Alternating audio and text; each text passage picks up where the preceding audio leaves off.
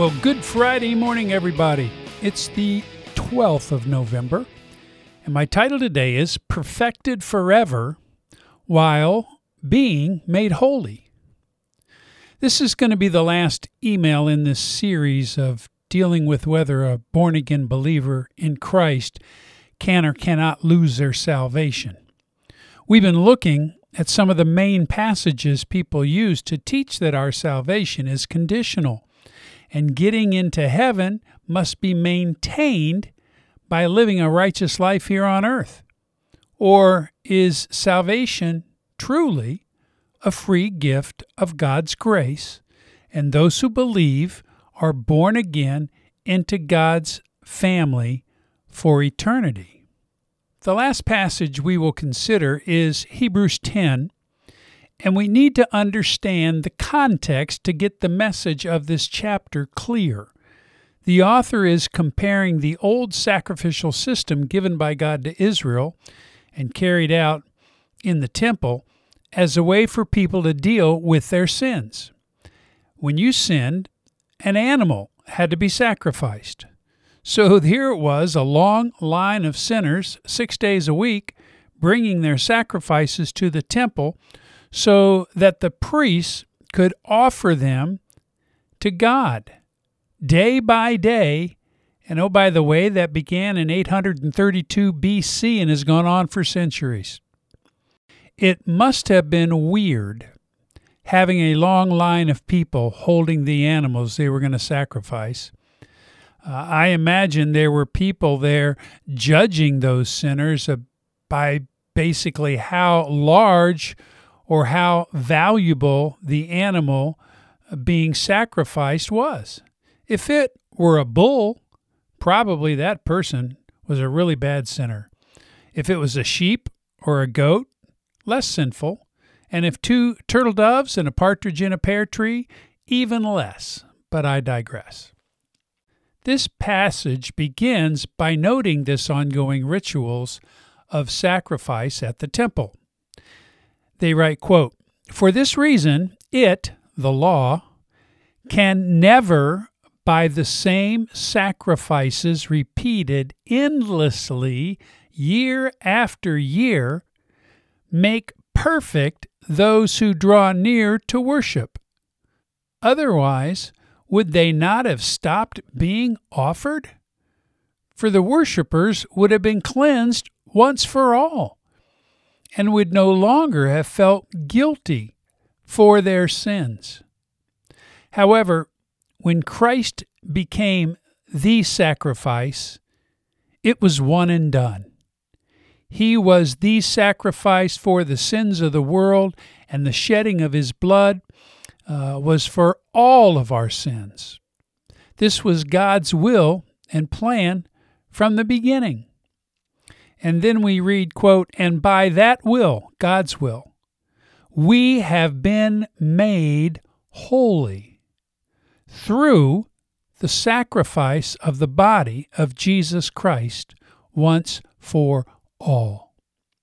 And then he continues and writes these very informing words Day after day, every priest stands and performs his religious duties.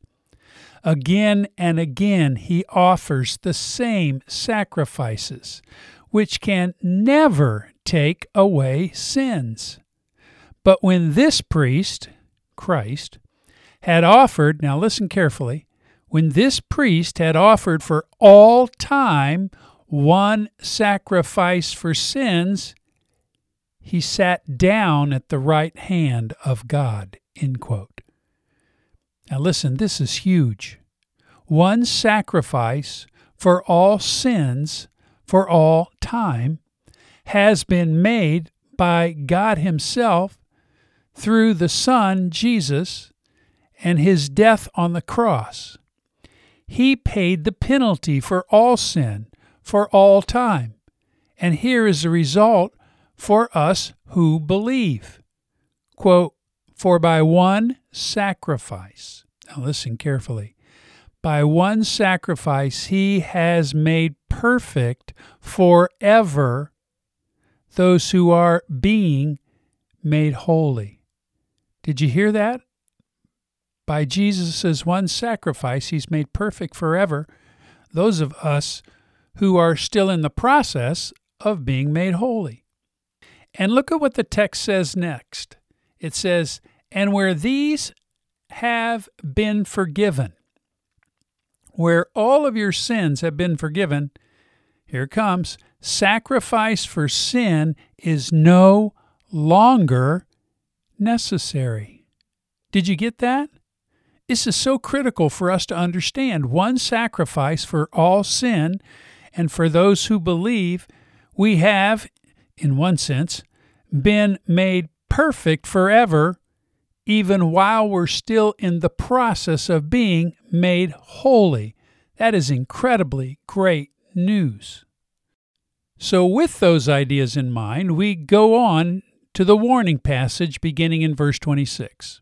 Quote, if we deliberately keep on sinning after we have received the knowledge of the truth, no sacrifice for sins is left, but only a fearful expectation of judgment and of raging fire that will consume the enemies of God. Did you hear that? No sacrifice for sins is left if you deliberately keep on sinning after becoming a believer. People hear that and automatically believe it is saying that deliberate and ongoing sin will not be covered by Christ's sacrifice because we are choosing to continue in sin. However, the reason he says, and this is so important, the reason he says that there is no longer any sacrifice left for sins is because of what he just said in verse 18, where he said, And where these things have been forgiven, sacrifice for sin is no longer necessary. There is no sacrifice for sins after his sacrifice for sin, which was one for all, one and done. There's no sacrifice for those deliberate and ongoing sins because no sacrifice for these sins is necessary. Remember, it's been accomplished. All our sins paid for and forgiven through our faith in Christ, not by our ongoing ability to walk in obedience, which is something we really should do. And for those of us who have become addicted to porn and sex, how important are those words to us? Where these have been forgiven, sacrifice for sin is no longer necessary. And that's why he says there's no more sacrifice left for sin. There is no sacrifice for those deliberate and ongoing sins because no sacrifice for these sins is necessary. Remember, it's been accomplished. It's one and done. All our sins paid for and forgiven through our faith in Christ, not by our ongoing ability to walk in obedience. And for those of us who have become addicted to porn and sex, these words apply to us.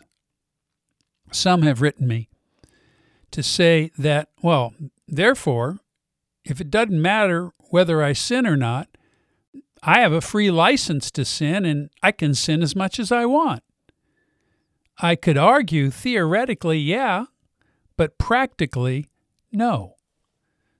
The reason we need to work on not sinning is not because we might lose our salvation or try to gain entrance into heaven, but there are very important, there are two very important reasons to not do that.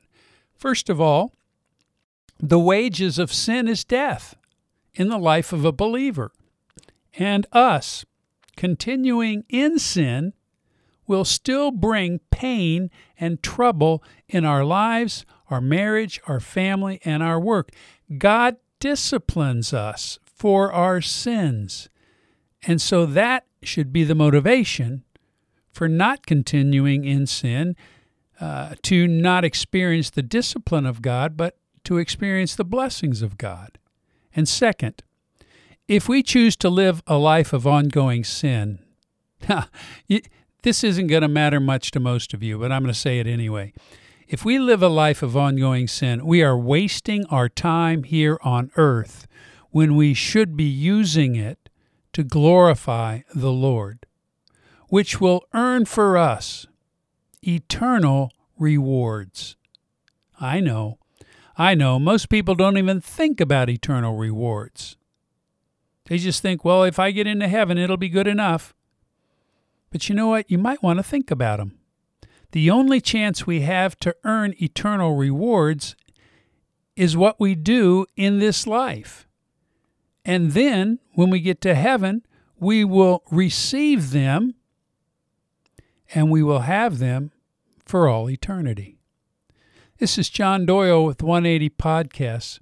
We have been perfected forever while we're being made holy we are loved and accepted and forgiven by God, and our sins do not change God's idea of giving us eternal life and having us become born again.